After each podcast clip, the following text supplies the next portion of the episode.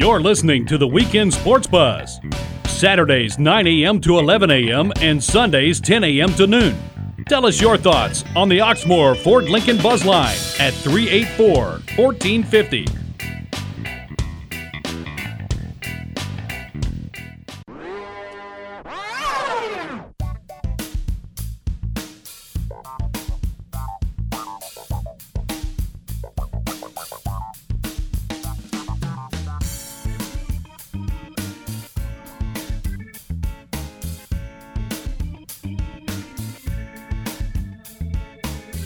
Welcome to the Weekend Sports Buzz. I'm Kelly Patrick along with Carlo Kellum. I'm here to discuss with you today what is, I consider, the heart of the sports season locally and really nationally. We have uh, just a laundry list of plenty of topics to get to today. I'll do a quick quick rundown with you of them. Uh, while we are discussing these sports issues, um, I want to encourage you to give us a call on the Oxmoor Ford Lincoln Buzz line 502 384 1450. Rick Pitino was inducted into the Hall of Fame this weekend. He credited uh, Albert King and many other of the, the guys who he was inducted with um, through his speech. So there's some interesting format there. Uh, we could talk about Louisville football won over Eastern Kentucky. I guess you could say an impressive victory. Uh, they won by a score of 44 to 7.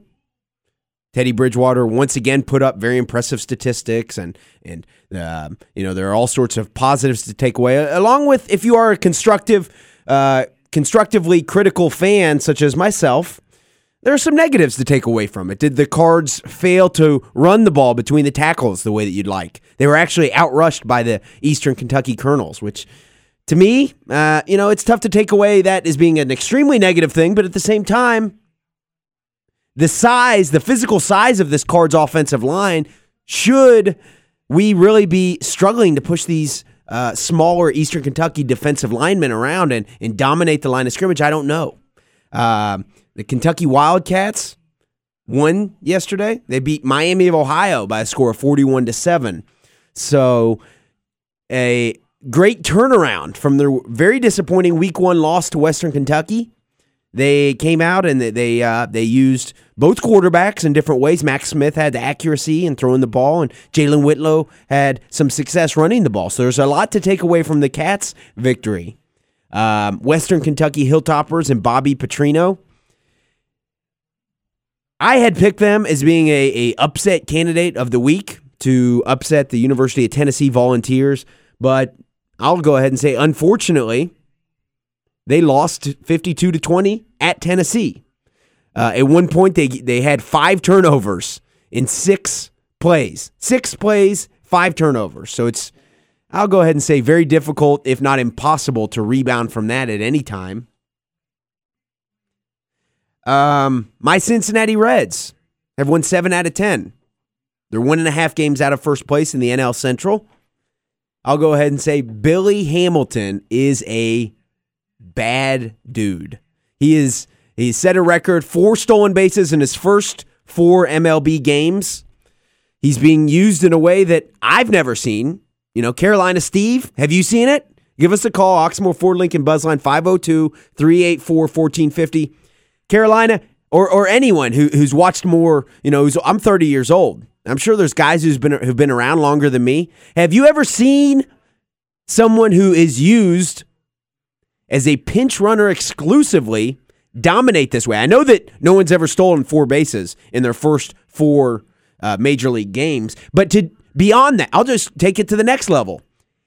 He is doing it in a way that is completely unprecedented. Billy Hamilton, uh, as recent as a, a couple weeks ago, was a, a Louisville bat and he is now maybe the offensively uh, the most one of the most valuable weapons for the Cincinnati Reds team, who's making a legitimate push at possibly winning the NL Central uh, through these last uh, weeks of the year um, of the of the regular season.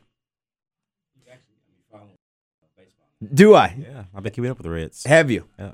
Billy Hamilton. I mean, I mean, as I said, you know, there, there's plenty of stuff we're going to get to. We're going to talk to. I think Brian, the insider, wants to call in, update us on horse racing. No idea what he's going to talk about there. We got uh, Tommy Ray is going to call in about Yep, ten Bluegrass forty-five. MMA. Talk to uh, us about the event we were at last night in Great event Lexington. last night. That was an amazing event. Great event. I don't know how we're stand, sitting here right now. I know that honestly. was that was fun. it was a, it was a fun event. As those events do, they end late, uh, and there's always an after party.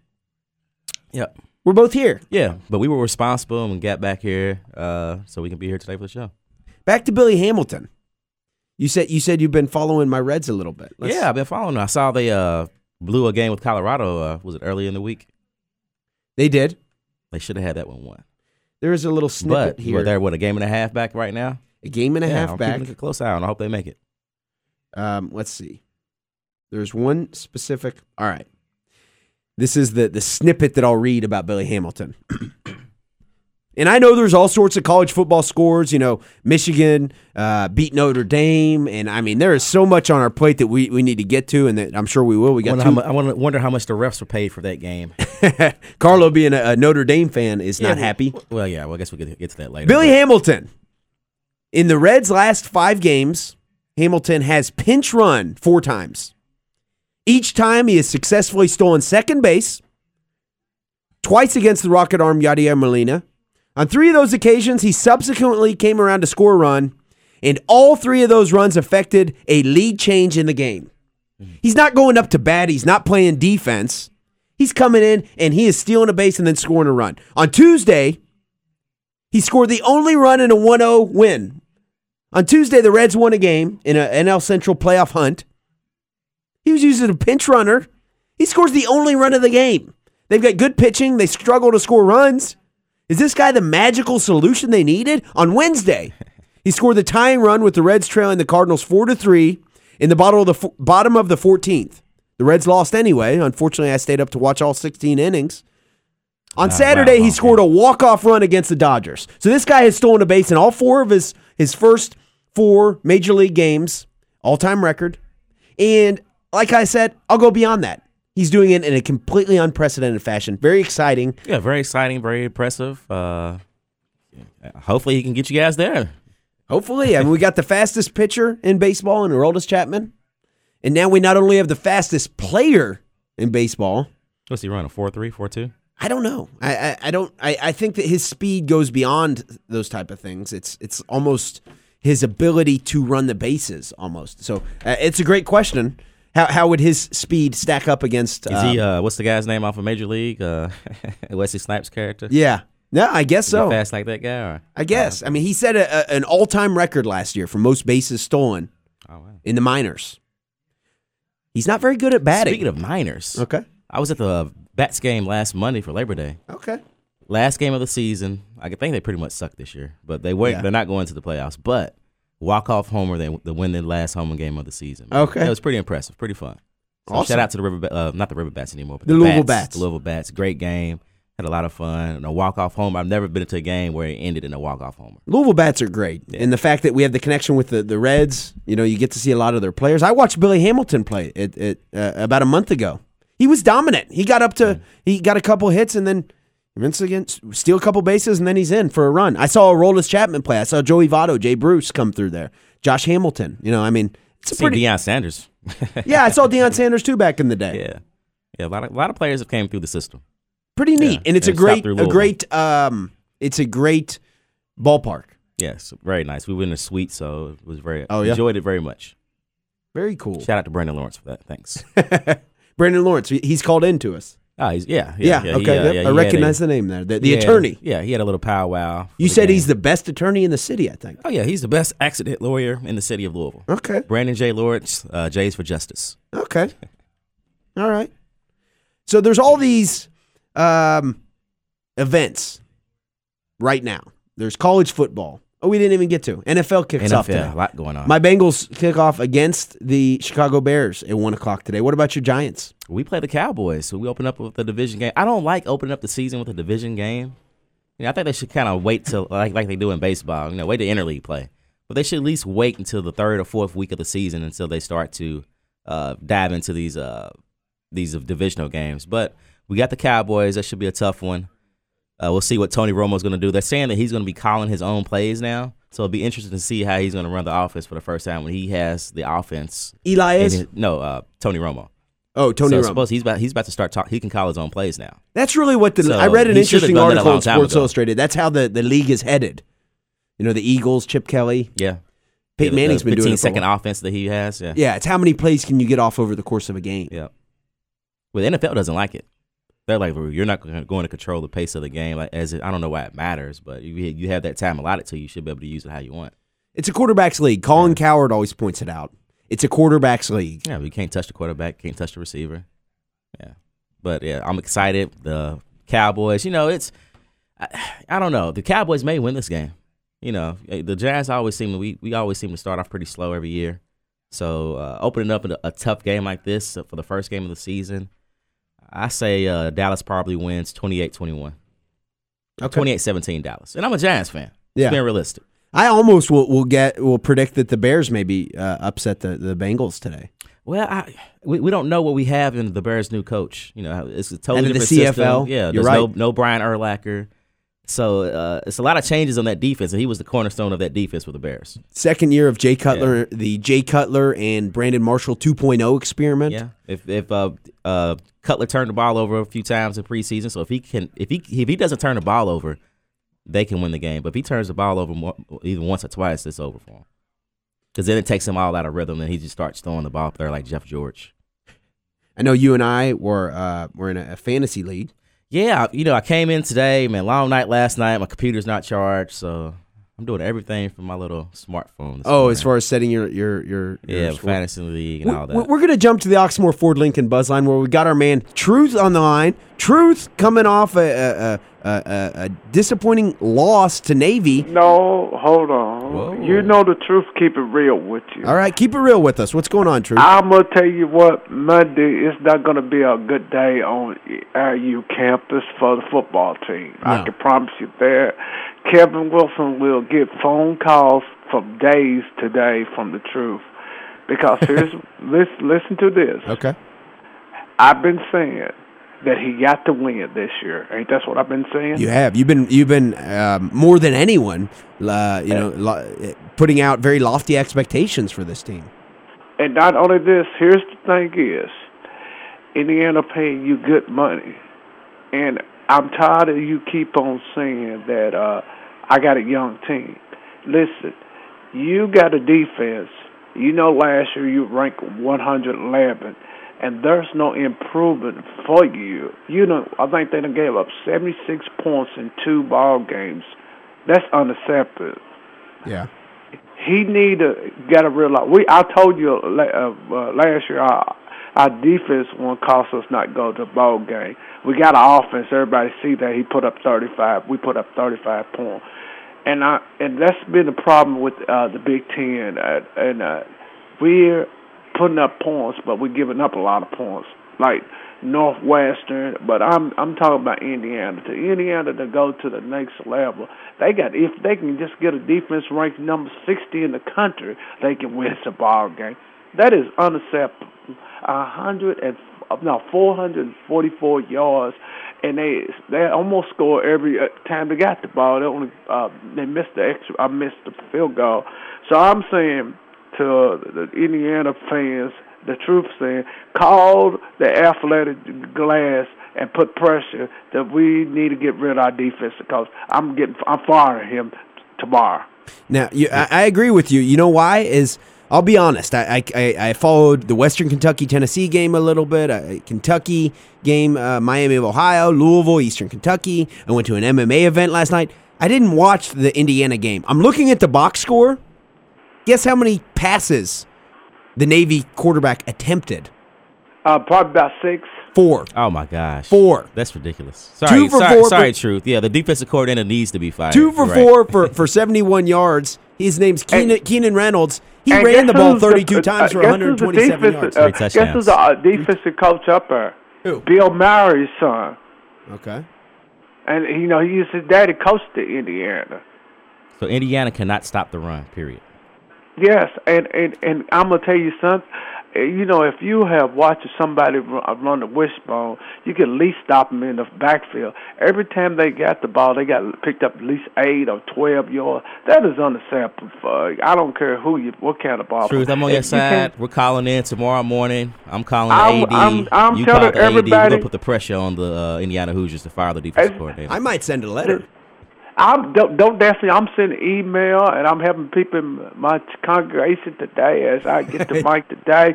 I'm putting him out and I, and I I want to let y'all know y'all heard it from True because it doesn't.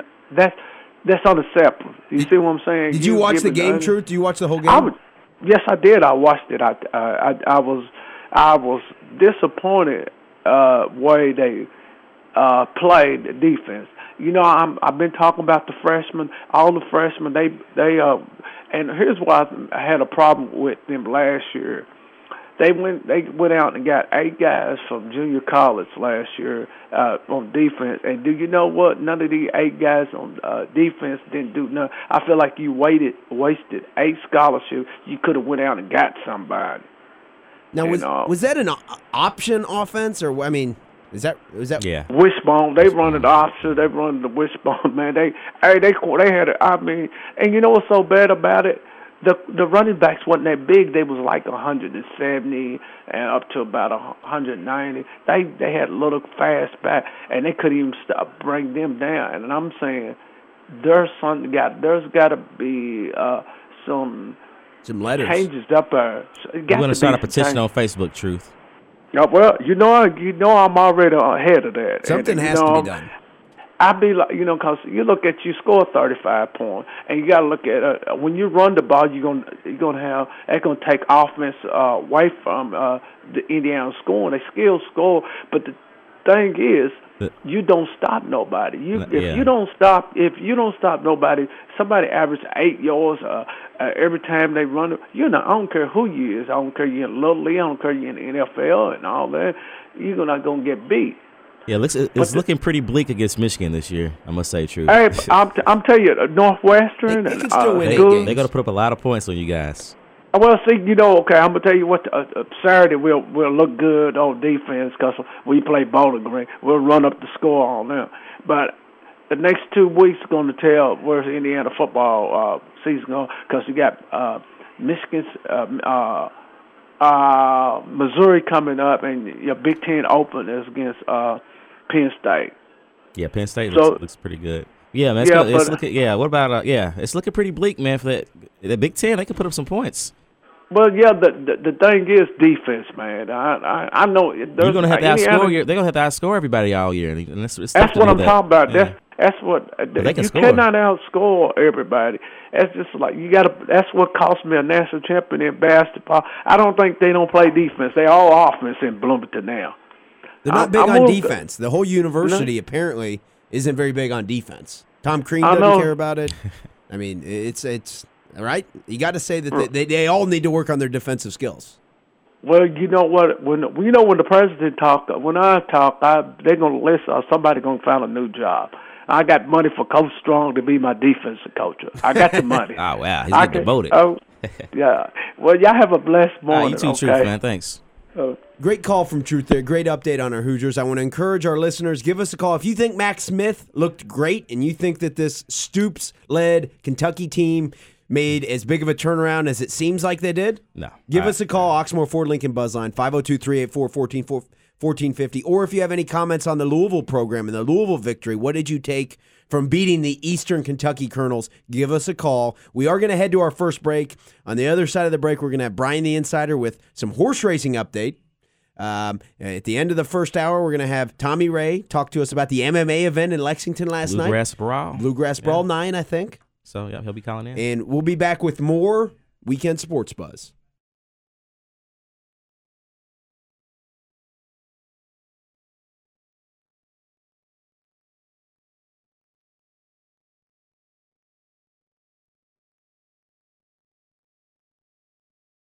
You're listening to the Weekend Sports Buzz. Tell us your thoughts on the Oxmoor Ford Lincoln Buzz Line at 384 1450.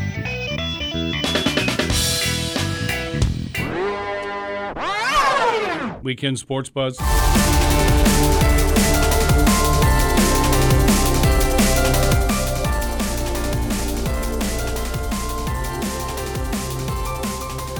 And welcome back to the Weekend Sports Buzz with your host, Kelly Patrick. I'm Carlo Kellum. Don't forget about our Lotus Gun Works text line, 502 414 1450, and the Oxmoor Ford Buzz line, 502 384 1450. Man, I'm finally waking up. Halfway finished with my cappuccino, so I'm getting my energy in, getting my energy back, so I'm ready, man. Let's talk some sports. Plenty to talk about. Plenty today. to talk about. NFL starting tonight. What's this afternoon? College football. I mean, there's even a little basketball news out there with Lamar Odom. So much to talk Lamar, about. Rick Pitino winning the Hall of Fame. Rick Pitino in the Hall of Fame. Next Saturday is Floyd uh, uh, Canelo. We, Yeah, we know- won't be on the air until the, the morning after that fight. So I mean, Yeah. I mean, there is no shortage at Oh, all right so now. Billy talk about. Hamilton, the Reds, Yeah, exciting time. and to think that we've got Brian the Insider, who is injecting even another wrinkle into the this action packed weekend. Horse racing, Brian. What's going on in the the world of horse racing? Um, and and and and tell us, you know, what what is going on with everything. I know it's going to take us a minute to get Brian on the line, but Carlo told me yesterday. Yeah. an i- interesting. I guess you would say statistic, something that Carlo learned about. Yeah, I horse was, it was an interesting, interesting stat that I heard uh, on a horse racing show. Actually, I forgot the name of it, but they were saying that out of the top 50 horses uh, in the world, 32 of them are from the United States, and supposedly all the talent lies overseas in European horse racing. That's kind of the perception. Yeah, that's the perception of it. But So out of the- 32 of the top 50 horses are from America. So what does that tell us? That that that uh, you know. That we breed some darn good horses. Okay. Let's see, let's see what I wonder Bri- how many of them t- are from the bluegrass state. You got to think a lot. Yeah, I- think, think, that there's yeah. an increased amount from um, from from Florida. I think, but but we'll see. We'll, we'll see what Brian has to say about that. Um, we got our, our our NFL teams going. We got Floyd Canelo Alvarez. I'm sorry, Floyd versus Canelo Alvarez next Saturday. Yeah, you know one thing I, I haven't been keeping up with because uh, I guess Showtime just came back on recently. It Thanks, did. Time Warner. Uh, but I haven't seen any of the show. You know, the build up like they did on twenty four seven on HBO. I didn't see that with this fight, so I'm kind of going into it, you know, not knowing what's going on behind the scenes, which I've been used to being exposed to with twenty four seven. But I know Floyd does have that show. Uh, I forgot it's called something else on Showtime now. But thanks to Time Warner, Showtime had been off up until this past weekend, so I haven't had a chance to catch up on that.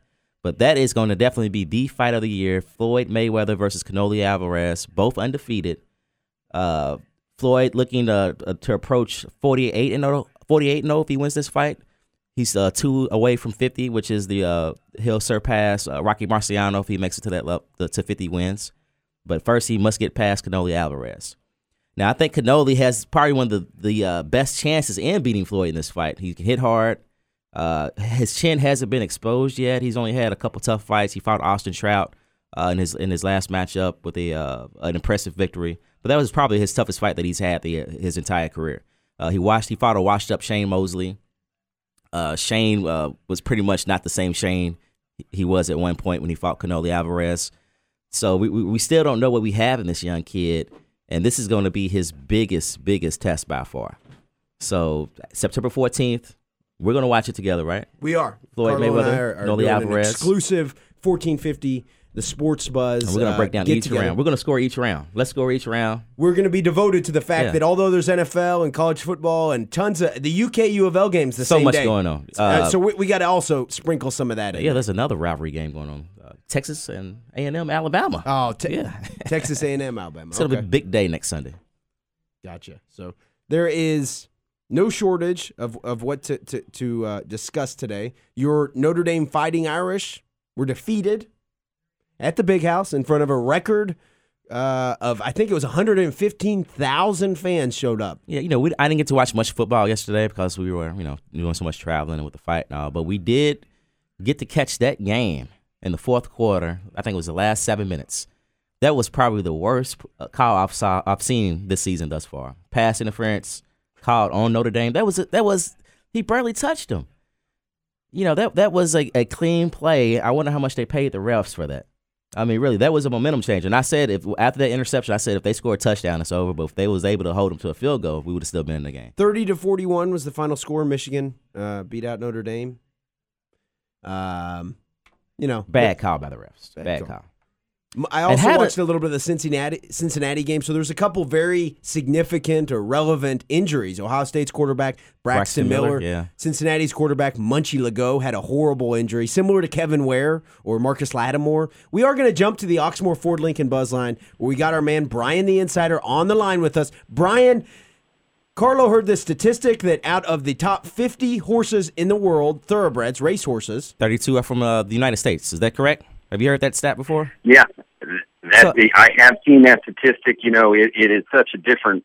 Um, it's kind of who you listen to, but I would definitely believe that. Of course, you got to keep in mind the two different surfaces, entirely different surfaces. When they're talking about American horses, which I heard you heard the program, most of them are from Kentucky. Those are dirt horses, and uh, the European horses are turf horses. So, uh, with that exception, I can definitely see where. Uh, uh, you know, I don't know about 32 of the top 50. There are some great horses that have come out of there recently uh, in in Europe, but uh, yeah, I, I would. Uh, I would I would believe that statistic, and that's probably why one of the reasons why I love horse racing so much, especially in the bluegrass. Do you think that out of uh, those 50, the 32 that are from the United States, do they get preferential treatment as far as they have uh, obviously more proximity wise? They're closer to the majority of the races that are in the Derby point system. So do they have an advantage um, as far as a leg up on the competition overseas to get into the Kentucky Derby? Oh, they most certainly do. Mainly because there's just very few races in Europe. I, I'm not even hundred. I, I think there's a couple late in the season in Europe that are point systems uh, that that do count for Derby qualification. But uh, a good 95 percent of all the Derby point horse racing is done right here in the U.S. So yeah, it's very difficult for a, a European horse to make the Derby field, especially now with the Derby point system, unless they come to the U.S. and prep as a two and three year old to try to get the points. Uh, speaking of the points, guys, it all started last night at Churchill Downs uh, with the Iroquois. The first uh, 10 points were allocated for next year's Derby. And uh, wow, what a race it was! I, I I've been trying to find. I wasn't wasn't able to be at Churchill. I'm going to go the next two weekends, uh, but I was wanting to see if you had any listeners call in and talk about the crowd or what the excitement level was. But I tell you what, it was very exciting in the Iroquois because two long shots, both trained by Dale Romans, uh, both uh, owned by the same ownership group. Uh, one, the first one's Cleburne, was 34 to 1 last night in the Iroquois at Churchill Downs, and he just barely beat by a nose his stablemate, Smart Cover, at 26 to 1. So uh, uh, Cleburne picked up 10 points uh, towards the Derby qualifying, which, based on last year's system, just about get him in, and Smart Cover picked up four. So we've already started it. It was a huge night of racing at Churchill. It had four graded races, including the Pocahontas Stakes for uh, two-year-old fillies, which started the Oaks process last night. So we have officially begun Derby 2014, uh, and, and the point system is underway. There were two other great races last night, grade threes, and the one that I really liked was uh, Pants on Fire won the Ack Ack, the grade three Ack Ack. Uh, Pants on Fire, a lot of your listeners might remember, finished ninth in the Derby a couple of years ago as the second favorite. Uh, had a troubled trip and actually bled in that race, but came back and set a stakes record last night uh, at the Iroquois. But uh, I'm, I'd love to hear how some of the listeners have, have thought about. Uh, of course, it's Friday, Saturday, and Sunday, so Churchill's open again today uh, for the next three weekends: Friday, Saturday, and Sunday. So. Uh, Big big day there, and uh, there's some other great horse racing going on. Belmont's now open. Uh, Saratoga and Del Mar have closed, but uh, they also I wanted to point out uh, for those that don't know, there's a uh, there's a great boutique meet going down in Kentucky Downs. Kentucky Downs is in Franklin, Kentucky, pretty much uh, on the way to Nashville, almost on the uh, border with Tennessee, and they run a five day meet. Uh, all turf racing, European type turf racing, up and down hills and stuff. And they had they set a record yesterday for uh, they had that instant uh, that instant racing deal where they, you can actually bet on old races, and that has increased the purses there dramatically. And they ran yesterday as well, and they they set a record of over two million dollars a wager. So Kentucky horse racing made a change this year and allowed Churchill to open up closed Turfway in September, and boy, it looks like it's paying off big dividends. I, I watched the races last night on TV, and it looked like uh, a very rambunctious uh, Churchill crowd. in the paddock and out by the track. So I'd love to hear some listeners. The guys, I'm still beaming from my day yesterday. I went up to Cincinnati, uh, born and raised in Dayton, Ohio, uh, in the 70s, and was a Big Red machine. And for the first Big Red fan, and for the first time since they beat the Yankees in 1976, at the end of that game, for the very first time, all eight regulars were together at, at uh, Great American Ballpark for uh, this statue presentation of Joe Morgan. They they unveiled a new statue of Joe, and it was beautifully done. And they had had to get permission from Major League Baseball to allow Pete Rose on there, who received, as you would guess, a unbelievable ovation, as most everyone did. But it was there wasn't a dry eye in the house as all eight of them came out and uh, were recognized as what many of us truly believe was the greatest starting five in the history of baseball. Wow. Pete Rose, let him in the Hall was, of Fame. Hey, hey, Brad, I, I, got a quick question about so Roman's horses are the first earners to win to in the point system. He's the first guy to get these these uh, the points for this new system, correct? Yep. So, how much exactly. confidence does that give him on his way to the road to the Kentucky Derby? It has to give them a lot of confidence going into it. Is it relevant? Oh, it does. It does. I was reading the comments this morning. It was big for Dale because, as I said, these guys were. Cleburne was a 34 to one shot, and the one that he just beat his stablemate, who was 26 to one. So lightly regarded horses coming in, and now the one uh, Cleburne who won actually uh, it was a win and you're in for the Breeders' Cup for the juvenile, all expense paid out to Santa Anita, plus a ten thousand dollar stipend to the owners. So they have these win and you're in races. They're going to do them They'll have uh, they had them here at Churchill. They'll have more at Keeneland, and uh, they're big because they pay all the travel expenses to Santa Anita for the Breeders' Cup. So Romans, you know, born and raised and and uh, in Louisville, Dale Romans, huge day for him. Uh, and uh, just a big day in horse racing. But yeah, he's already picked up ten points on Cleburne and four four points for Smart Cover. So, so I see they had a ladies marathon last night. Did those get, get a large crowd out for that? At Kentucky Downs, uh, ladies marathon. Uh-huh. Uh, yeah, they did have. Yeah, they did have some big. Uh, they did have three really big races at Kentucky Downs last night uh, on the turf, and uh, they said the crowd was fantastic. And as I mentioned, the betting was off the charts. But uh, I, I didn't see any attendance figures. They don't release attendance figures for those tracks, but uh, they said it was a great day at Kentucky Downs. And from what it looked like on TV, looked like a fantastic night at Churchill Downs. You, had previously mentioned to us on the air here, Brian, uh, you know, weeks ago, that one flaw that may be a flaw if you're looking with a critical eye at this, uh, you know, one year removed from the start of the Kentucky Derby points system. One flaw that it may have is that it excludes the fillies. It, what, what do you feel about that? Is that still relevant? Do you see it being addressed anytime soon? Well, no, I, I think by the way they did the point system this year, they're going to stick to it. Now, it just to just to clarify, in fairness to Churchill, doesn't exclude them, but it would require a filly to run in one of the in one of the male races. Like for example, last night they had the Pocahontas and they had the uh, uh, Iroquois. Uh, and, and to be honest with you, the times were better in the Pocahontas, the fillies, and they were the same distance, a mile and a sixteenth. So if a filly would have chosen to have went in the Iroquois instead, they could have done that, and those points in the Iroquois would have counted for that filly towards the Kentucky Derby. It's just typically not the pattern that you would have done it. Uh, in, in the past, when fillies have been able to get into the Derby, it's because of the, the graded earnings they got in filly races.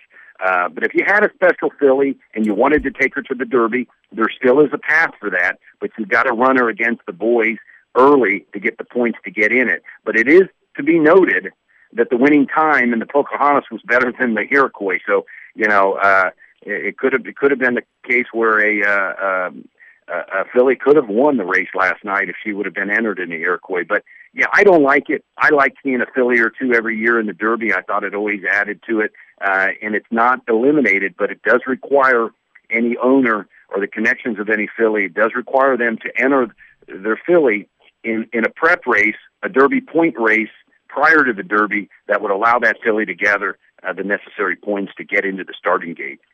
Brian, you mentioned, you referenced, you know, that you enjoyed the big red machine back from the 70s. You saw the Reds win the World Series in 1990. You've been a Reds fan for a long time.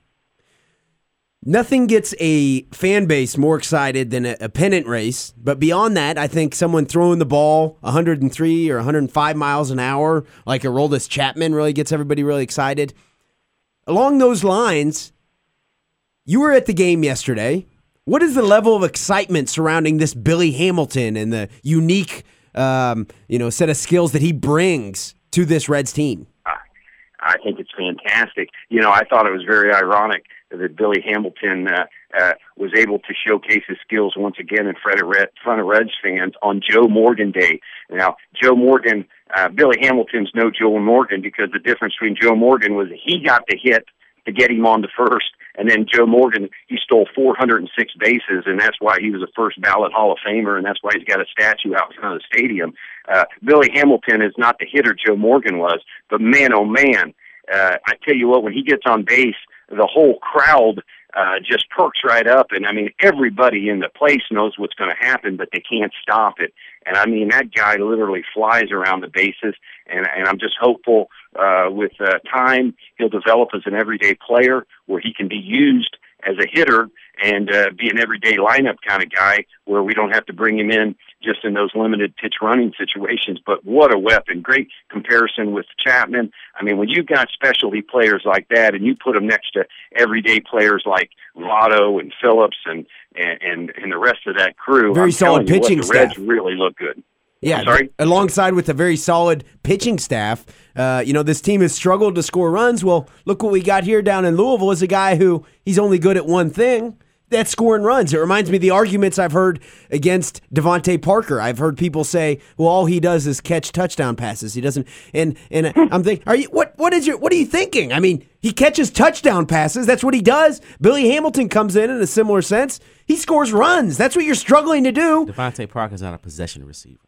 He's not a possession receiver. No, he he scores touchdowns. He's not. He he comes in and he gives you what you need, and that's exactly what Billy Hey, guys, Hamilton last is doing. time I last time I noticed uh, scoring touchdowns was what it's all about. And DeVante, if they want to knock DeVante all they want, he'll uh, laugh all the way to the bank when he's in the NFL, in my opinion, because uh, he's a special receiver. I do think he needs to learn to run routes better, and he'll get better at that. And supposedly he's improved in that. But uh, if they want to knock DeVante Parker for his ability to only catch touchdown passes, I'd love to be his accountant and his banker going to the next level because uh, I think he's special. Hey, one quick thing on the truth. I, I like the truth's comments and everything. I will caution him a little bit. Uh, Bowling Green's no walkover, who Indiana has next weekend. They're 2 and 0. They haven't played the toughest schedule in the world, but uh, I will tell you that, that that's not going to be an easy game for Indiana next week. And I did want to to pass this on, Kelly. I noticed you mentioned that the Bengals could lose today. The Bengals are a three point underdog in Chicago today. So uh, yeah, they're they're they're favored to lose. I'm hopeful that, that he, they don't, but uh, that home field advantage is a, a significant thing in the NFL. Good stuff Yeah. there, Brian. Thank you very much for your call. You know, we look forward to talking to you again in the future. Great Reds, Bengals, Louisville football, and and your your forte, which is the horse racing. Uh, horse racing. Thank you very much for the update, Brian. Have a great rest Hey of your guys, weekend. I love the show. Keep up. Thank you for your good work, guys. I love listening to your program every Sunday. Great job. All right, thanks, Brian. Brian the Insider, my man. Bringing the heat there with Yeah. the the the, the well rounded uh, Louisville DeVante. You like my Billy Hamilton uh, DeVante Parker uh, parallel? Yeah, it was pretty I mean, good. I mean, yeah. I mean, that's what he does. Well, then I had to call him out on not being a possession receiver. So He's I think not- that's what they mean when they say all he does is catch touchdowns. He's not a. I know. I, He I doesn't agree. move the chains but down when you got a, a wide and- receiving yeah. core like this, they don't need it. They, it, uh, we, we'll go I down. can- Eli Ro- Rogers, Michael E. Harris. Yeah. Oh, this guy, he scores our touchdowns. Yeah, I can see him ended up. I can see him being like a, a Bobby Sippio in the NFL. Bobby Sippio. I don't. I don't know who that is. He played at West Kentucky for a while. Oh, okay. Did he Yeah. play in the NFL? no, well, he played uh, Briefly? Yeah, like on the practice squads. Okay, I'm, And I'm then he thinking was more like went a to Arena old school and- USC Mike Williams type, like a guy who just goes in, he can get the jump ball. We're gonna head to the the, the a break here. On the other side of the break, we're gonna be joined by Tommy Ray, Tommy Ray uh, Cornett. Bleed Blue Tattoo in Lexington. Yeah, Bluegrass Brawl. Bluegrass Brawl number nine last night. Great event. Carlo and I were both there. Excellent event. A lot of action, man. A lot of action, fun yeah. and, a, and a great after party. yes. We'll be right back with more weekend sports buzz. This is the Weekend Sports Buzz. Call in on the Oxmoor Ford Lincoln Buzz Line at 384 1450.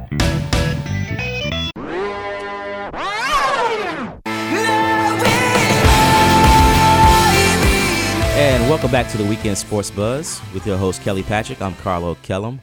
On the line, we have the man, the legend of Bluegrass Brawl, who put on the great event last night. uh, Bluegrass Brawl uh, number nine, Tommy Ray Cornett. Tommy, are you there?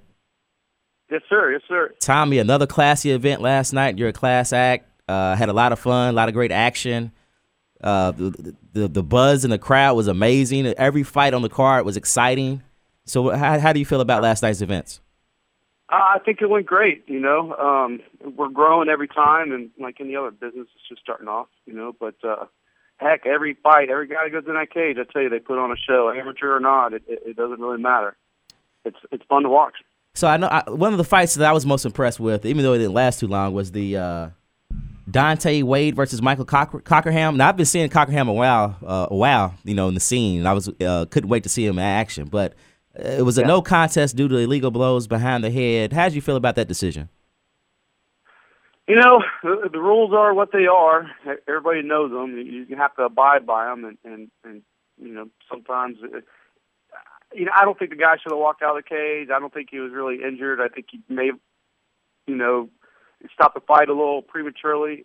Um, but you know, you just don't know. Those situations pop up, and you know, you you get you know groin strikes that happen by accident, and you just get all kinds of different um, um, things that happen, you know, knees on on the ground to the head and, and stuff that just happens in the heat of the moment.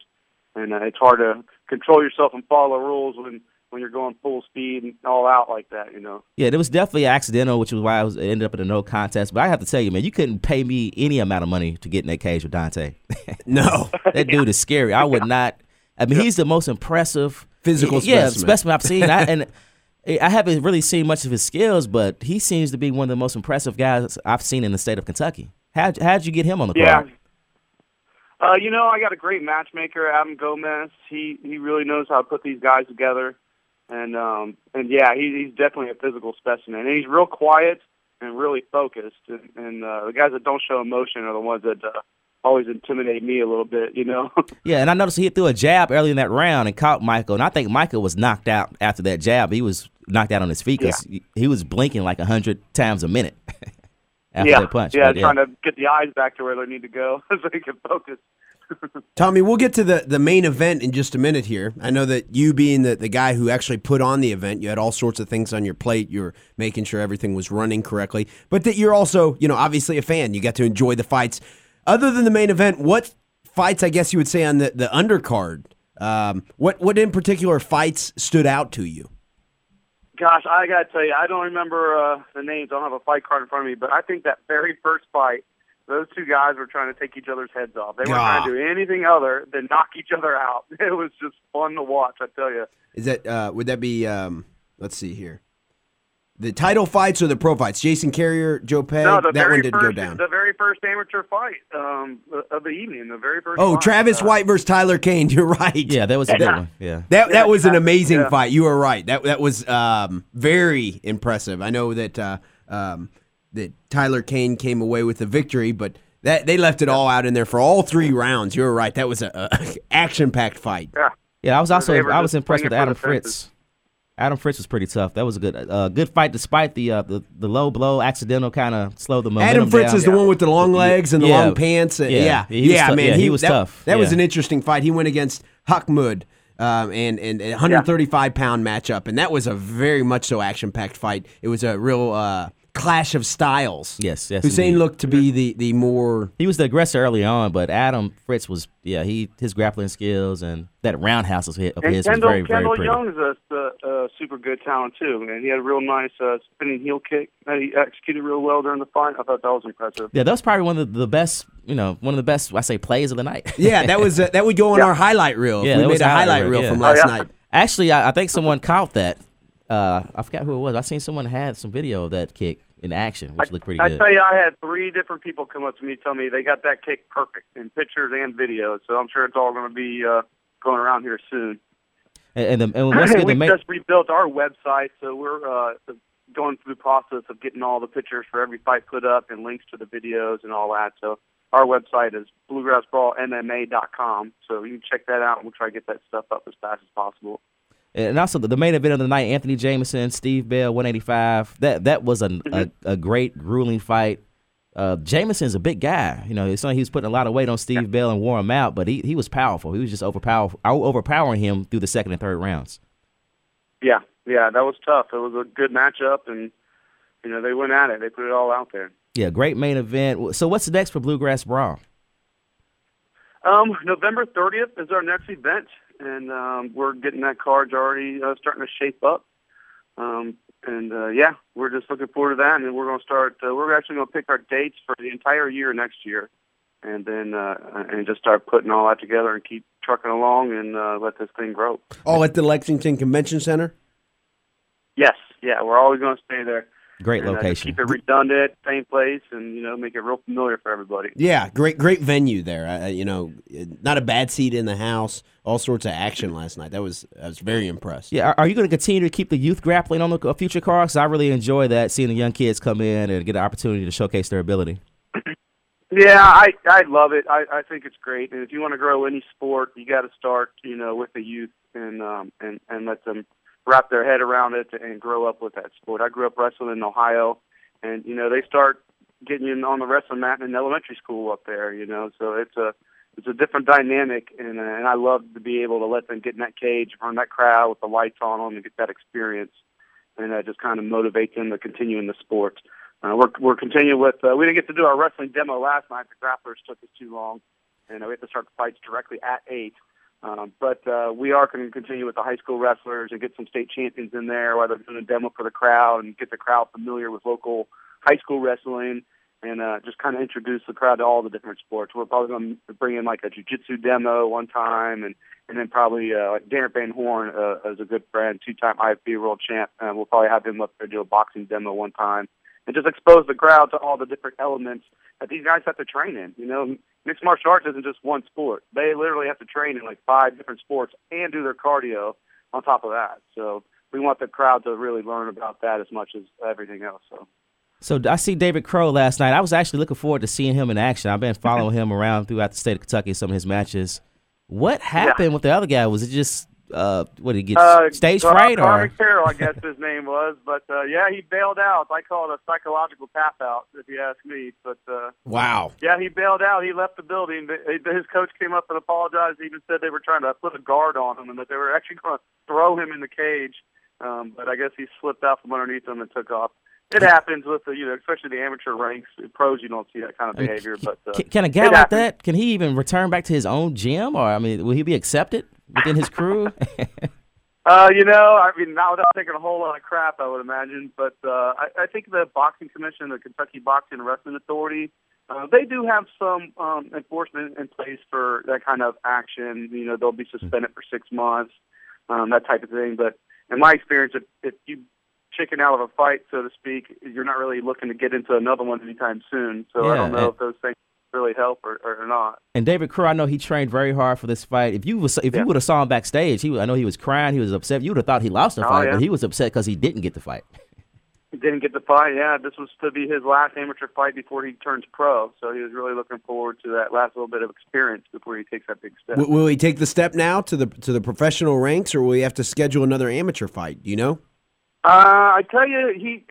I, I'm sure it's not a definite answer, but you know, I asked him if he wanted to get on November 30th, and maybe do his pro debut, and and he said yes, he wanted to do it, but uh, that's definitely not set in stone or anything. That was just a heat of the moment kind of question to answer. But uh, hopefully he will. I'm looking forward to it. I, I know he's a tough kid, and he trains really hard. He trains all over the place too, and uh, and everybody likes him. He's, he's a good kid. All right, Bluegrass Brawl, Tommy Ray Cornett. Thank you for calling in, Tommy. Another uh, another great event in the books. Uh, looking forward to the next fight, November 30th. Can you give your website one more time? It is bluegrassbrawlmma.com. All right, look forward to uh, seeing you again. Thanks, Tommy. Great, thank you guys. And we're gonna uh, take a quick commercial break. Come back, maybe talk a little NFL, dibble dabble a little NCAA. So it's a lot to cover in the last hour. So we'll be right back with your weekend sports buzz. Welcome back to the Weekend Sports Buzz. Tell us your thoughts on the Oxmoor Ford Lincoln Buzz Line at 384 1450.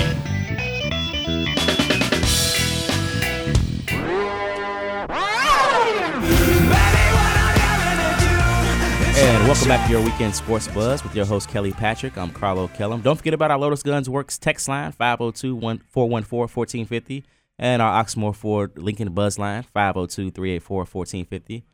Well, today's the day that I've been waiting for since uh, February. America's been waiting for. Yes, NFL is kicking off. Well, we kicked off Thursday night with a great game, a great display of passing by uh, Peyton Manning and lack of defense by the Baltimore Ravens. You know, seven touchdowns in that game. That was actually a, it was so much drama in that game with the Lightning delaying the game, and then Peyton coming out throwing for seven touchdowns. Great way to open the season for the NFL. You and I are both NFL guys, Carlo. Looking over the slate of games ahead of us today. Your take was that it's not not many great games. Not Obviously, you're a Giants fan. You're looking forward to see um, if your Giants can get off on the right foot and win their first game. Same Night goes game. for me with with the Bengals. But let's go through game by game here and see what. All right, first game on the on the on the uh, card is Tennessee Titans at Pittsburgh Steelers. Terrible game. I know the Titans have um, brought in Shonn Greene, trying to recreate the LenDale White, Chris Johnson, Thunder and Lightning uh, rushing attack. What do you think of this? I mean, who, who, who do you think is going to win that game? I give it to Pittsburgh, but this is going to be a very boring game in my opinion. And unfortunately, it's probably going to be one of the games broadcast in this area on local uh, TV stations if you don't have an NFL package. But uh, I'm giving the edge to the Steelers. Uh, we, we still don't know what we have in uh, Pittsburgh's running game. You know, they don't they no, no longer have Mike. Well, uh, Rashard Mendenhall, and when their wide receiver Mike Wallace is gone, what weapons does Ben have uh, moving forward with this team? So it's going to be interest, interesting to see who steps up for them on the offense. But you still think that they'll win? I still think that they win. I don't think uh, Tennessee uh, has the. Uh, I don't think Tennessee is good enough to beat Pittsburgh. Tennessee's still a below average team, in my opinion. You don't think Jake Locker is uh, No. the, uh, the answer? Is Chris Johnson going to have a uh, a bounce back season? A lot of people are prick, picking him as somebody who's going to, uh, like I mentioned, Shonn Greene's there. Yeah, they're sharing the Are they going to complement each other? Well, they still got a good offensive line. Um, you know, they, they've got uh, Stewart on the right. They've got uh, a lot of big guys up front. Do you think that offensively, at least, Kenny Britt's one of the receivers, very problematic guy, but Well, I puts, up, think- puts up some production I in in, in, in bunches. He does. Sometimes he'll have three touchdowns in a game. What we need to watch out for for this game for Pittsburgh is they have a healthy uh, Troy Polamalu. Oh, do So that uh, takes out Kenny Britt right there. Okay. That X's out Kenny Britt for the rest of the game. okay. A healthy Troy is like, uh, you know, he's one of the best uh, DBs in the game right now. So he's going to shut down the passing game. Chris Johnson, I, I don't know. I, it, it'll be interesting to see how he, you know, l- last year was a disappointing season, especially for fantasy numbers uh, for a guy like myself. oh yeah. he ruined my Huge- season. Huge disappointment. Me too. in One of my leagues. So, but like I said, with the interesting, it's going to be interesting to see him and Greene. Uh, you know how they share the load. You know who's going to get the, the most carries, who's going to be the most effective. But I'm picking Pittsburgh to take it, uh, 27 to 10. Okay. Next game is, uh, you know, Buffalo Bills, New England Patriots. Now, this one I might be kind of interesting with the emergence of uh, EJ Manuel Starting So as a- his first rookie? Uh, first game rookie. So, State. so uh, got Spiller, who's a, a dom- he is a, one of the best backs in the league, in my opinion. Still got CJ Fred Spiller. Jackson. Yeah, Fred I mean, Jackson. I mean, they, they've got weapons. They've got, uh, you, you know, Kentucky guy. The name's slipping me right now. Stevie Johnson. Yep, Stevie Johnson. They also brought in Woods, who is a, a explosive rookie out of USC. hmm Um, you But- think Buffalo's got a chance at knocking off New England? You know what? Uh, game's I at heard Buffalo. I heard Thur- Thurman Thomas say this is the best Buffalo team he has seen in about 15 years. okay. And you know, he said he goes to all the practices. He, you know, preseason he he, he watches everything. The last 15 years, this is the best team he's seen on the field for the Buffalo. What does Bills. that mean? I mean, uh, it means I trust Thurman Thomas' opinion. The guy who lost four Super Bowls in a row knows what he's talking about. okay. but I trust his opinion. But uh, we don't know what we have for New England. You know, who, who, there's no Rob Gronkowski on the field. Uh, uh, they have uh, Danny, uh, what's his name, Amendola, who I have on my fantasy squad. I'm hoping for him to have a huge game. Uh-huh. If he stays healthy, I don't see how he's, he's not. Uh, well, he didn't play in the last preseason game. They kept him out for precautionary reasons because he's, uh, you know, one of those guys who gets hurt, you know, you know, a lot. So I'm looking for him to have a breakout game for me for my fantasy league. Okay. But that's the only uh, positive thing I see for the Patriots right now. Seems that- like Tom is Brady, Brady specializes Yeah. in, um, you know, we'll have Kevin Faulk leave. We'll have, uh, I think they still have Danny Woodhead. Yeah, they uh no, Danny Woodhead is with San Diego. Okay. So they don't even have Danny Woodhead. So they, he's literally lost all of his options on offense. He's got Well- Stevan Ridley, who should have a good year. Are they going to become a ground and pound type team? Well, last year they led the team. They were second in NFL in rushing attempts, so they do run the ball. We probably don't think of them. Think of it as much, but last year they were second in league in running rushing attempts. So expect them to run a ball as you as we saw in preseason. They had a few uh, wildcat formations for Tebow, but you know he's no longer there. But On defense, they've always got Brandon Spikes out of Florida. They got Vince Wilfork out of Miami. Um, Jerod Mayo, I think, out of Tennessee is where he's from. So they've been replenishing this team. Belichick knows what he's doing. They, they've been rebuilding this defense through the draft. In years past, about you know eight, ten years ago, they specialized in guys like um, Bruschi and um, and older veteran type guys, but they've kind of Mark Vrabel. recreated. Mark Vrabel, that's what I was thinking of. Yeah, or Rodney Harrison. Yeah. Uh, veterans. They would bring in um, Willie McGinest. They would bring in veterans uh, for the defense. They're recreating what they do on defense, building around a guy like Vince Wilfork, who's anchoring um, that defensive line. Um, I think they've got a very talented young defense. It's it's tough to bet against the Patriots. If I was putting money on this, you got to go with the Patriots. I'm going with Buffalo for the upset tonight. Okay, Atlanta at New Orleans. That's an exciting game, Carlo. Yeah, we have. Uh, Are you selling Atlanta at New Orleans short? Well, Matt Ryan against Well, against Sean the Payton return of Sean back. Payton. Yeah, you know, Matty Ice. It should be an interesting game if uh, uh, if the Saints play defense. So uh, I may give the edge to that to, to the Saints to the Aints. You know, got their old coach back. You know, they have a lot of momentum uh, going towards their way right now. We're, we're going to continue talking about the NFL. I want to quick. I want to remind our listeners to go to the Oxmoor Ford Service Center, get a synthetic blend oil change, tire rotation, multi point inspection, and more. Only $39.95. Friendly folks over there. They will shuttle you over to the Oxmoor Mall so you can shop while your car is getting worked on. Hearing you mention Sean Payton automatically brings back a conversation that I had with my my buddy last night. And I I, I go on rants like this, and I apologize if our, our listeners don't like it. Um, last night, San Diego State lost a game. Let's see. I should remember. Was it to Alabama? No, not to Alabama. It was a big game. Uh, regardless, I, I said to my buddy, name me two guys who went to San Diego State Oh, University. I, I can name you one. okay. Uh, Greatest player? Faulk. Yeah, Marshall, Marshall Faulk. Faulk. Yeah, Yep. Marshall Faulk. Yeah. And, and, and that's the one that, the that- okay. the one that I had in my mind was Kabeer Gbaja-Biamila. In large part because I like saying his name, maybe. Did he play in the NFL? Oh yeah, he was a great, or not great, but he was a very serviceable defense pass rushing specialist defensive end for years. I think he actually even had a brother that that did too. I said, I wonder what other guys. We know Kawhi Leonard more recently went there. I said to him, I wonder if there's any other guys who went to San Diego State. I just go on weird tangents like this. I brought it up on my phone, and I looked at the You better go deep and reach way deep, huh? I looked at the alumni. Who do we have? Sean Payton's one. That's what made me think of it right now. Um, let's see here. I'll, I'll do it. Sean John Payton? Madden. I thought Sean Payton. You guys have to- heard of John Madden? Yeah, yeah. I thought Sean Payton went to Eastern Illinois. He did. Let's see. Maybe not Sean Payton. Yeah, he went to Eastern Illinois. Good call there. He was quarterback. All right, I'm I'm bringing this up. Let's see. But John Madden, San Diego State. Okay, all right. Uh, Brian Billick. I'm going to bring it up here. It'll be just a moment. Maybe he was a coach there. Let's see here. Brian Billick, Herm Edwards. Let's see. And actually, there's a quarterback in the league right now who came right after Sean Payton, who's still playing. I forgot who it was. He'll come to me in a minute. All right, Herm Edwards definitely went to San Diego State. I'm looking for the list of notable alum. Notable alumni. All right, here we go. Joe Gibbs won a couple Super so Bowls. John Madden, Joe Gibbs. Joe Gibbs. Or it lists Herm Edwards. It does list Sean Payton. Uh, Probably as a coach. He was a former. uh, Okay, he was an assistant there. Tom Cable was the coach for the Oh, Raiders. the former Raiders. him? Yeah, yeah. Brian Billick, Marshall Faulk, um, Kirk Morrison, Ronnie Hillman. Fred so if- Dryer, New York Giant. I gotta leave him off the list. I skipped right But over whoever that. this other guy is, I have no idea. Who, what, what- what's his name?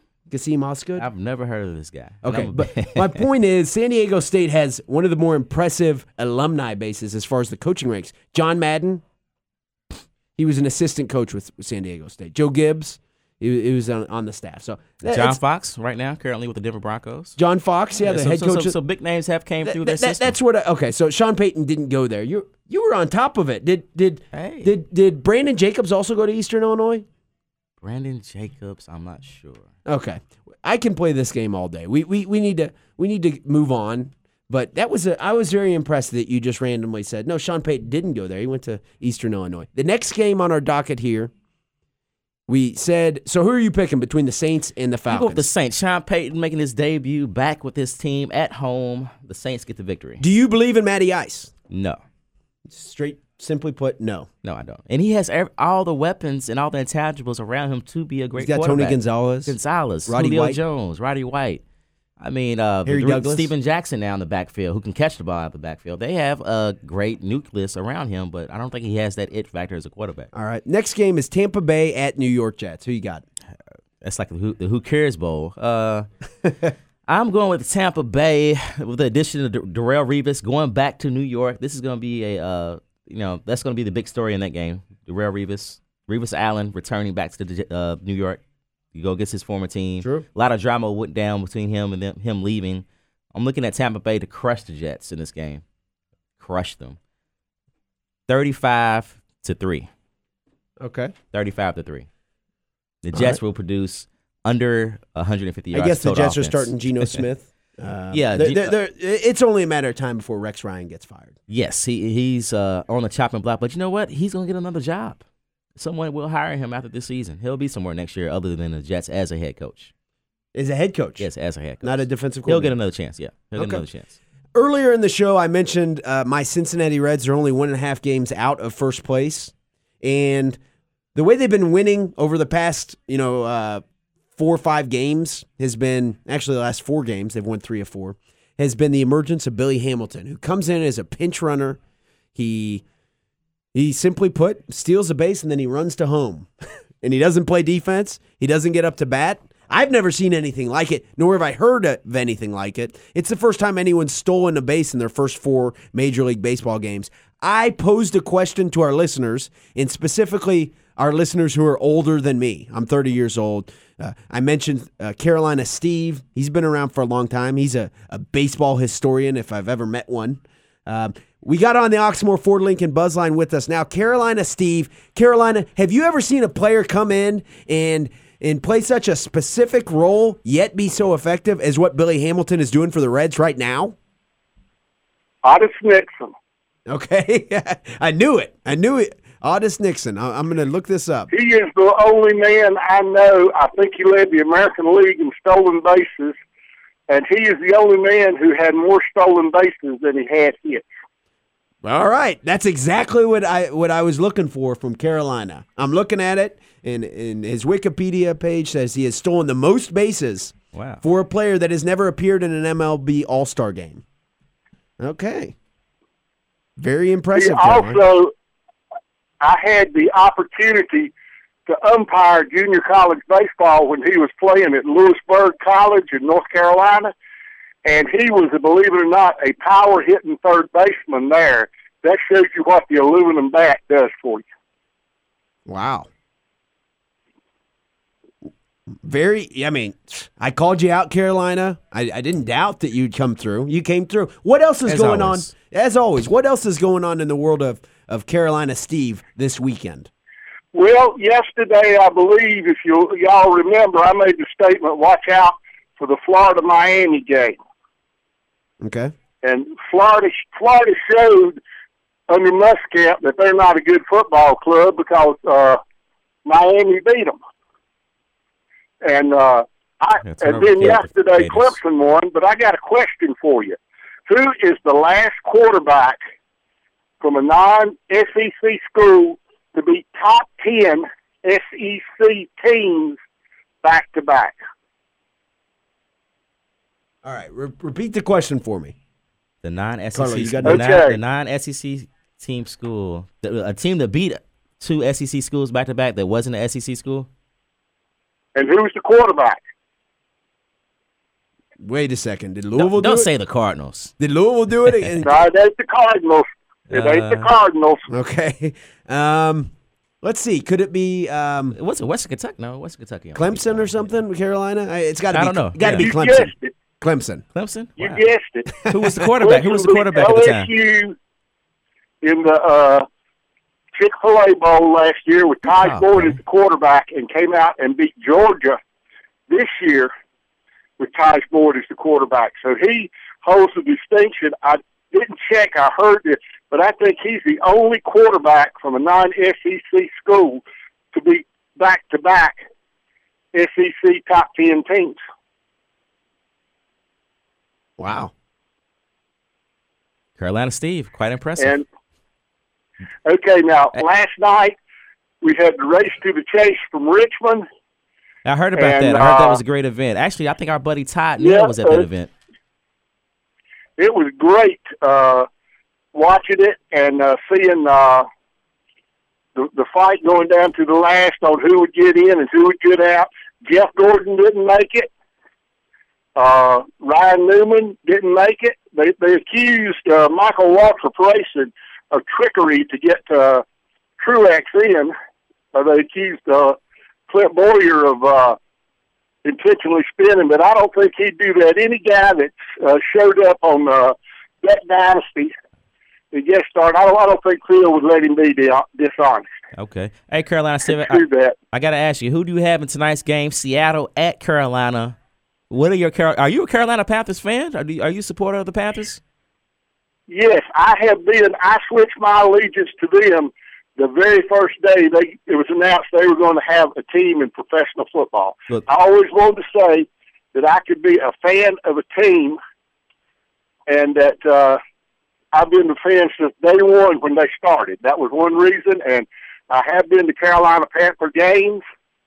I like the Panthers. Uh, my cousin has season tickets there he's uh, provided them. I got to go see him play, and uh, I like Cam Newton, and I love the middle linebacker they got. Let me ask you, how much gas does Steve Smith have in his tank? Uh, he seems to be an Asian receiver. Is he is he going to step it up this year, or, or maybe this is the last we see of Steve Smith this season? This may be the last year that you see Steve Smith, but they got some other good receivers out there, and they got uh, Olsen at tight end, and Yeah, uh, Greg Olsen's tough. now Jonathan Stewart is hurt, and that's going to hurt the running game. But uh, DeAngelo Williams is a good good running back and everything, and uh, And it's going to be it's going to be good. Uh, I will be watching that game. I usually don't watch pro football till after November because I'm usually involved in uh, the ch- uh, chase for the championship. But since we're off today, I don't have that much to worry about. Now, next week there is another sporting event y'all failed to mention All right. in Little Salem, Indiana, at Salem Speedway.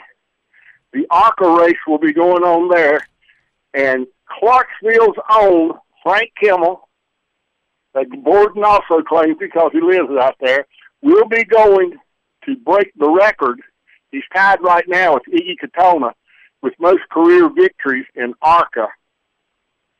Uh, he had both of them have seventy nine. wow, hey Carolina, if he can win hey Carolina, you'll be Yeah. you'll be glad to hear this. September twenty second, Ohio Valley Dragway. I'm actually going to their event, the third annual Wounded Warrior Race Two Recovery. I'm excited to, to go to check out the good racing there. Do, are you into dragway racing or? Yeah, I'm into I'm into it in the NHRA level. I'm a big fan of uh, the Sarge, Tony Schumacher, and uh, in funny cars, you can't help but be a big fan of John Force. Anybody that ever meets him, he is probably the the nicest guy uh, next to Richard Petty I've ever gotten an autograph from. As a matter of fact, we were waiting in line to get an autograph, and he came by the line and was shaking our hands and thanking us for waiting in line to get his autograph. Well, hey, Carolina, I'm gonna give you a full report after September 22nd on this event. So I'm gonna take some good notes and have, some, have a lot of questions for you. This will be my first racing event. Okay, it's gonna be excuse me, it's gonna be fun. Uh drag racing, it's all over with in about three to four seconds because I believe theirs is an eighth of a mile, whereas the ones that I like to watch are uh about a quarter mile and everything, Okay. uh, because of the length of the track and everything. But you'll enjoy it. Next week I want y'all before I go to answer one question for me. Let's hear it. my two favorite, two of my three favorite football teams are playing next weekend: All right. East Carolina and Virginia Tech. Who do I pull for? I You gotta go with East Carolina, man. Your name's Carolina Steve. You gotta go with East Carolina, Eastern Carolina. Got to. Yeah, that's what it is. Uh, I'll Yeah. tell you why I like Virginia Tech so much and Coach Beamer. He is actually the only coach in NASCAR who have ever raced a car around Bristol Speedway. Wow. The only football coach? He coach? did it in a ce- he did it in a celebrity race. Uh, Joe Gibbs and has him it? And yeah. Andy Petree. What about, what about Joe Gibbs? Petree. Joe Gibbs hasn't did anything like that. I know he's deep in the race car No, game. Joe, now you'll be proud to know this. Before he uh, owned his NASCAR team, he owned the NHRA drag racing team. Oh, all right. he was into drag racing first, but uh, he got two uh, he got two cars into the showdown uh, in the chase for the championship. So that's going to be good. I really enjoy y'all's show. I enjoyed hearing about the MMA. That's something I've never seen in person. I'd like to see. When it, if it ever if it comes to Louisville, y'all keep me informed, and I'll Yeah. try to go to the race. Yeah, well, hey, if, to the boxing match. the next one we have here, I'll get you in, Carolina Steve. Uh, I know we have a boxing match coming up October 19th. I'll keep you posted on it and make sure uh, you got some good Okay, seats for that is fight. the girl from uh, is the girl that's a real good boxer from Lexington going to box in that? You know what? Uh, they've been trying to get some females on the card for this upcoming fight. Uh, what's her name? I don't remember. There's I, a Mario I heard her on another show. Uh huh. Uh, she's. Uh, I think she's going to try and make the Olympics, the next Olympics. Oh, wow. Uh, I'm, have to, gonna have to track her down. she's she's. Uh, she was on uh, a show on uh, 790 that comes on daily. Her trainer uh, comes on and gives reports and everything, and she's supposed to be a pretty tough young lady. And uh, I've always wanted to see her, but I've always enjoyed. I go back the first fight that I can remember my dad ever talking to me about, and uh, we watched when I was in high school, was Muhammad Ali, then Cassius Clay versus Sonny Liston. Wow. So y'all, uh, y'all have a good one. Sometime I'll tell you about the old old days and who my favorite opponent of Ali was, which was Ken Norton. And the reason I like him, he's the only man that ever shut Ali up in the ring. Broke his jaw. Yep. Yeah, he did. Y'all have a good one. All right. Thanks, Carolina Steve. Good, Yeah. that's good stuff. Carolina coming through with the answer. Yeah. Otis Nixon. So, I mean, he, he came through. I asked, is Billy Hamilton the only guy to ever do this? Carolina said, no, he's not. I almost Otis said Nixon. I almost said Willie Mays Hayes for Major League. Yeah, the Willie. Mays Hayes is the name. We are going to head to a a break here. We'll be back with more Weekend Sports Buzz. You're listening to the Weekend Sports Buzz. Call in on the Oxmoor Ford Lincoln Buzz Line at 384 1450.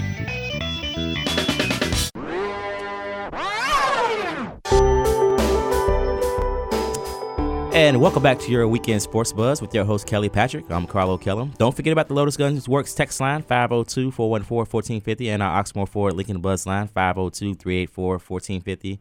NFL starting here in a couple hours. Uh, get your fantasy league uh, rosters together. Don't wait to the last minute like myself. I'll probably be scrambling 10 to 20 minutes before game time to get my rosters the way I need to.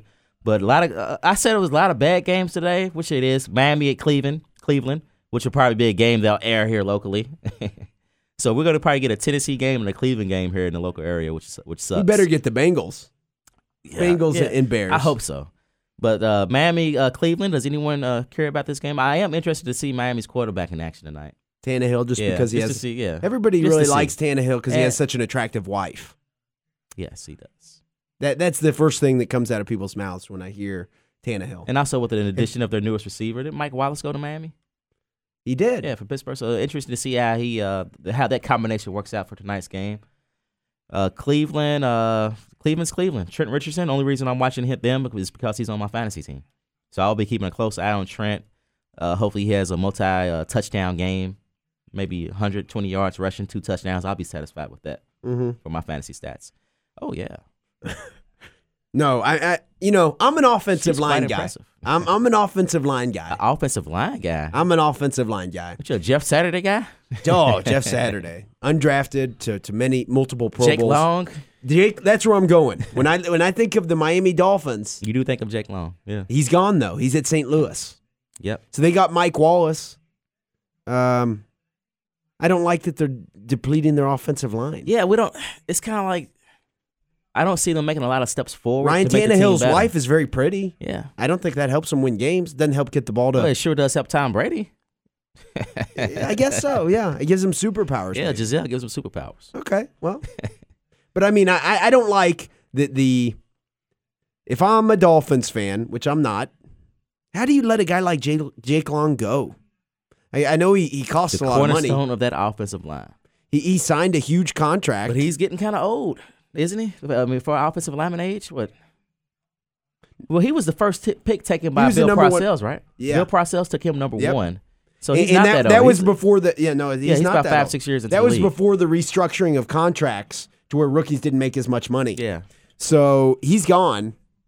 So maybe that had something to do with it. They needed a, a, Bill Parcells guy. Uh, they got Lamar Miller at running back, Mike Wallace. They got Brian Hartline at wide receiver. Not Mike, but Brian. They do have Marquise or Markeith Pouncey, one of the two brothers from Florida. Mike Pouncey. I'm not impressed with their lineup this year. I mean, I, don't- I don't see a lot of positive move, movements forward. The only thing they had dadded was Mike Wallace, but we, we still don't know we're getting in Tannehill. And we don't. I mean, um, let's see. I, I I actually like Matt Moore better than Tannehill. I thought I do. I'm, I like Matt Moore. I think he's okay.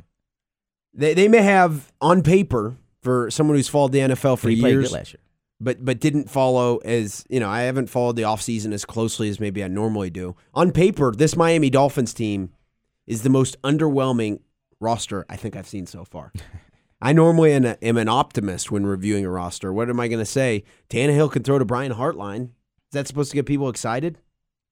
Yeah, I, I must agree.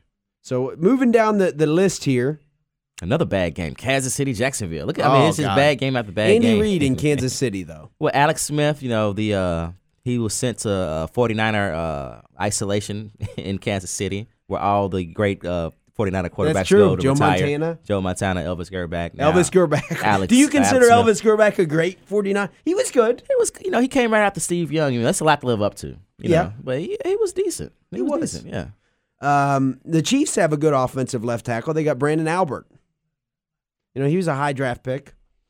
Um, they got Alex Smith, who is If accurate. Jamaal Charles can stay healthy, uh, I mean, Alex Smith doesn't turn the ball over. That's the best thing that he does. That's his best tangible. He does not turn the ball over, and he can control the uh, the tempo of the game. Kind of, kind of much like Trent Dilfer did when he was with Baltimore. If they could just hand the ball off to Jamaal uh, Charles thirty times a game, and, and get positive yardage out of him, that's the that's, that's probably the type of uh, offensive uh, route they'll go. really, as far as being, if I'm Alex Smith, Dwayne Bowe is a big time. Pos- that's a possession receiver right there. that is. It- Was that a shot at DeVante Parker I, I picked up on there? Huh? Yeah, yeah. Hey. I mean, we can move past it. Uh, if I'm Alex Smith, I like the marriage between Alex Smith and Andy Reid, right? Andy Reid is a guy He's who a quarterback guy. specializes in, in shorter passes and a lot of passing. So Alex Smith may do well there. Um, on defense, they've got some talent. So, you know, Chiefs may be good.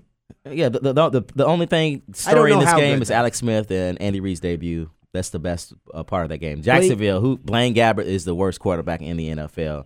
Maurice Jones-Drew. They, they may is- not end up with uh, Blaine Gabbert. They may end up with uh, the guy from Miami who was drafted with Jake Long out of Michigan. Well, What's his name? I've started my Facebook page to get Tim Tim Tebow to Jacksonville.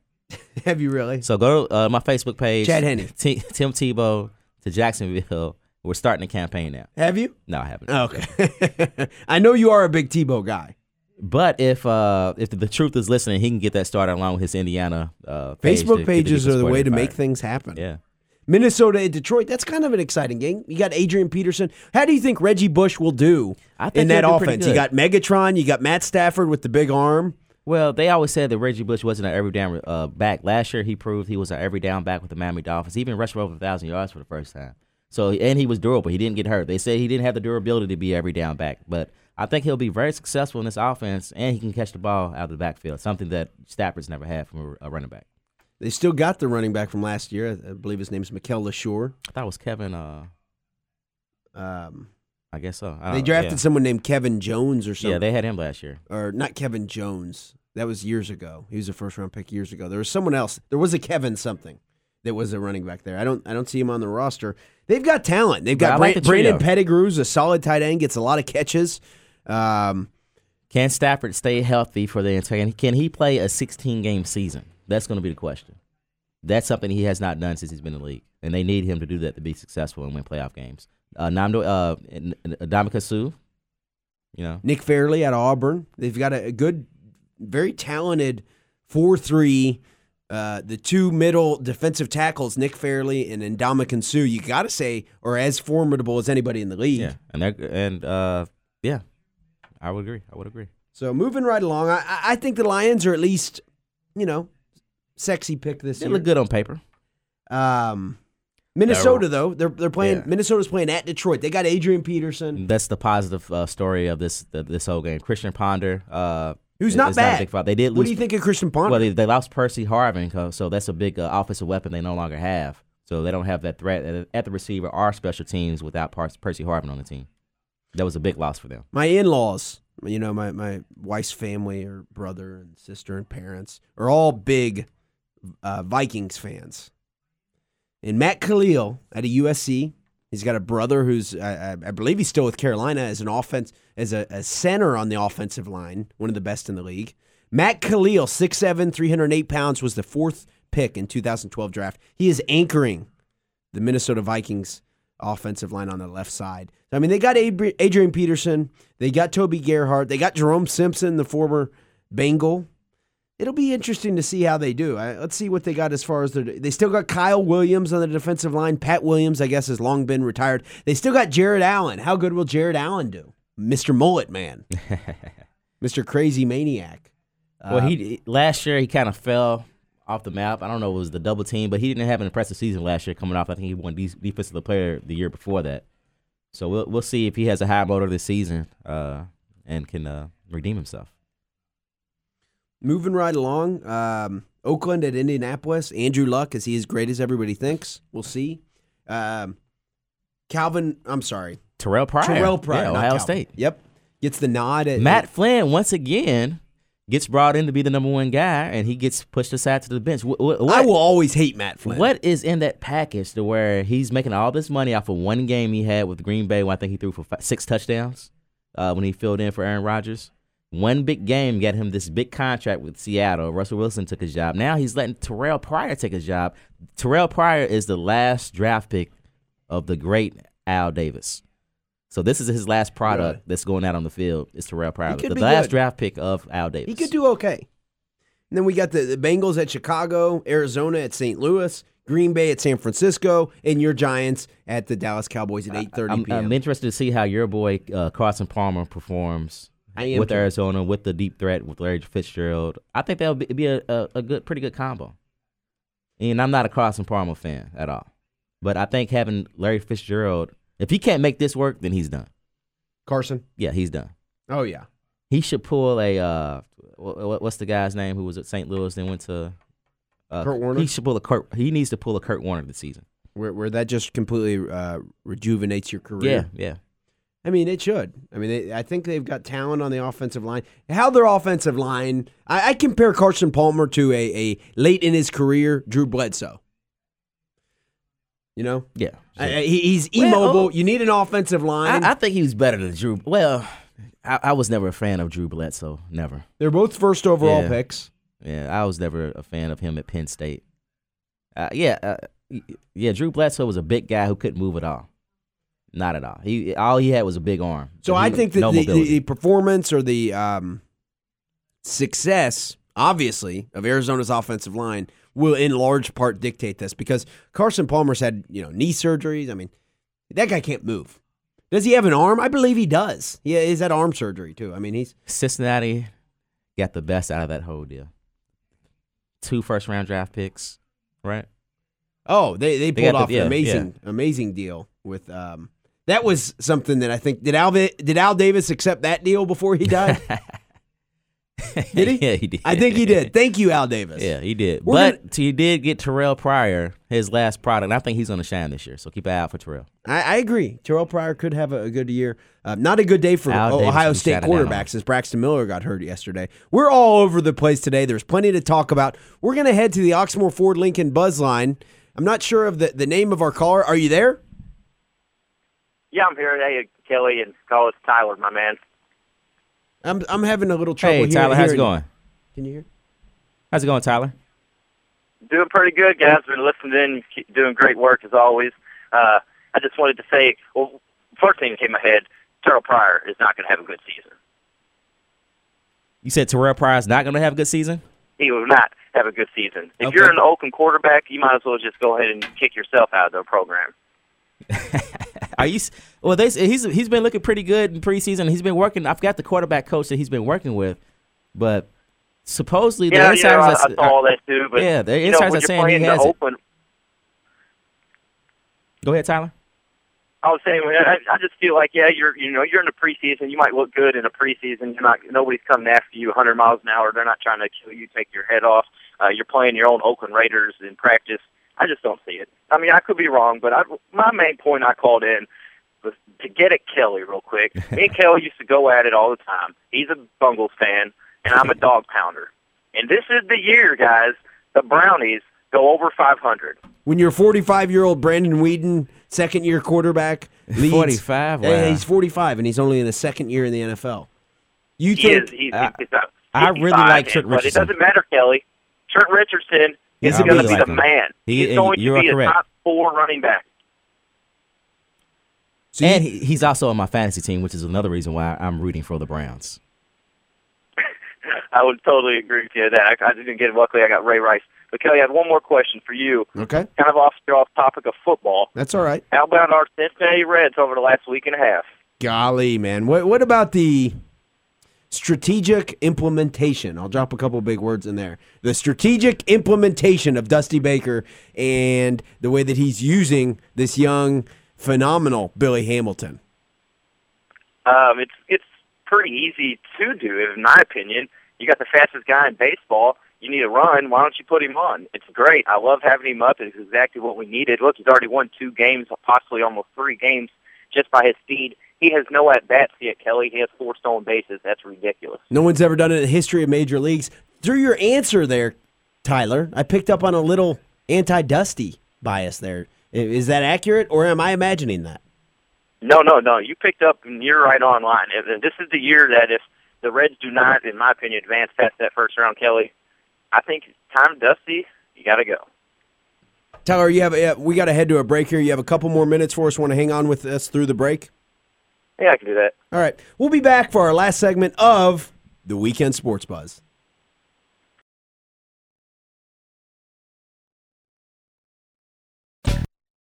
Welcome back to the Weekend Sports Buzz. Tell us your thoughts on the Oxmoor Ford Lincoln Buzz Line at 384 1450.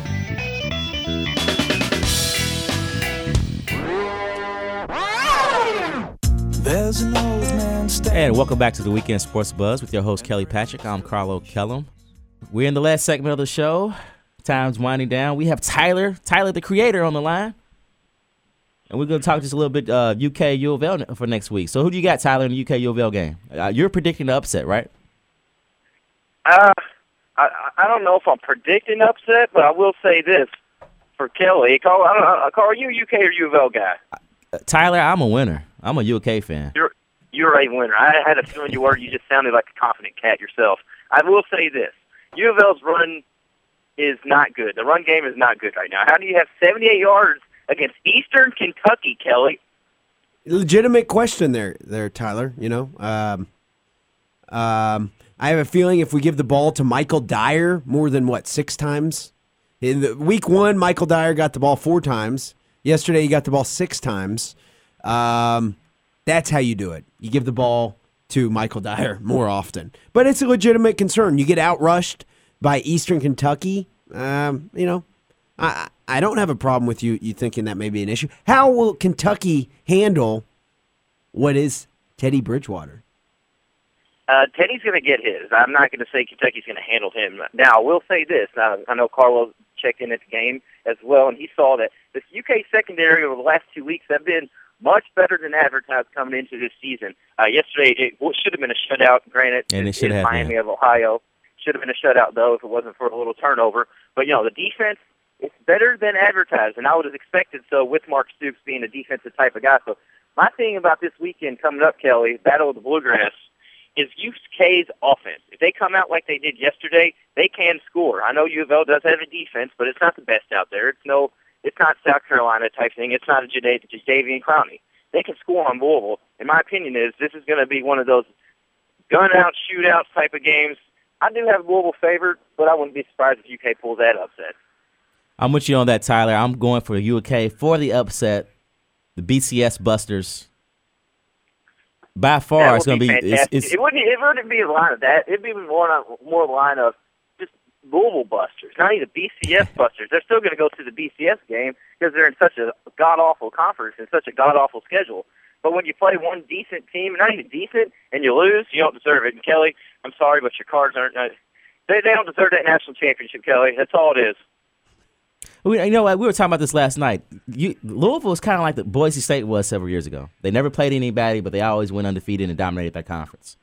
Th- th- This is kind of Exactly. identical to what Boise State was going through, and you saw No, what I happened. totally yeah. agree. Yeah, so I got one more thing. I just want to say, last night, Kelly, I saw the pictures at the MMA event. Looks like you all had a great time. I hope you did. Uh, I'll let you all finish up your show and appreciate you letting me come on. Good stuff there, Tyler. Thank you very much. We did have a great time last night. great time last night. I, I took advantage of my technological advancements and my iPhone, and I took a, a couple pictures and posted them on Facebook. Um, got some blood on there. Yeah. Oh, oh, did you? Oh, Yeah, I- I got- I Luckily, I, think- didn't. Get, I didn't get my bloodbath this time around. The scorecard looks like you did. Travis White and Tyler Kane. I well, think not is- on me, but yes, on the. I think the Travis scorecard. White and Tyler Kane were the was the event that that had all the blood. Yeah, That was the first. That's what uh, we had Tommy Ray on a few minutes ago. That's what he mentioned was the first fight on the fight card. Travis White against Tyler Kane. Tyler Kane won the matchup. Um, Yeah. That was a bloodbath. Great matchup. Great. Yeah, it was it was a lot of a lot of action. Blood was flying everywhere. But even the uh who was the guy? Kendall uh, Carmen what, oh no no no no. The Kendall kid. Oh, Kendall Young and Cody Gate. It was a lot of blood flying in that event. And Cody who won the fight was the one who was doing all the bleeding. Yeah. So, you know, It's really tough. I don't Yeah. envy you. We, we haven't even mentioned yesterday was our man Carlo Kellum's debut as a judge. Yeah, I'm I don't training. envy. Yeah. There wasn't many real tough decisions last night, but that's a Well- difficult thing to really evaluate. There were Well, certain that- rounds where you're like, yeah. I don't know, man. He was on top. He, he like you said, he was bleeding. Who won? How the- do you the- do that, Carlo? The Fritz Hussein fight was kind of hard. Uh, even the the last fight of the night, Anthony Jameson and Steve Bell was kind of a, a difficult one in the, in the first round to, to judge. But yeah, this was my uh, you know, I'm, I'm done with my boxing training, so I'm now official. So last night was my uh my big big debut, and it went pretty. It went very well. I thought very well. when are you going to So it- judge your next event? Uh, I don't know. I have to get with Todd Neal and and see when the when they need me again. Maybe hopefully the next couple weeks. I know there's something going on in Florence on the 21st, so hopefully I'm involved in that. But yeah, it was a great night of MMA action. Uh, I'm going to be putting some uh, pictures up pretty soon, so you can uh, look look at me. Uh, look for me on Facebook, Carlo Kellum, or look at Kelly Patrick's page, and you'll find some great photos from the fight. Great stuff there. I mean, I, I had a blast. No complaints on my end. Uh, I mean, there's so much to talk about today. We've got only a few minutes left. You, you and Tyler are both predicted a UK upset of Louisville. I won't say it's out of the a- realm of happening Well, I have a big bet going on with your brother-in-law, so for a beer. yeah, yeah.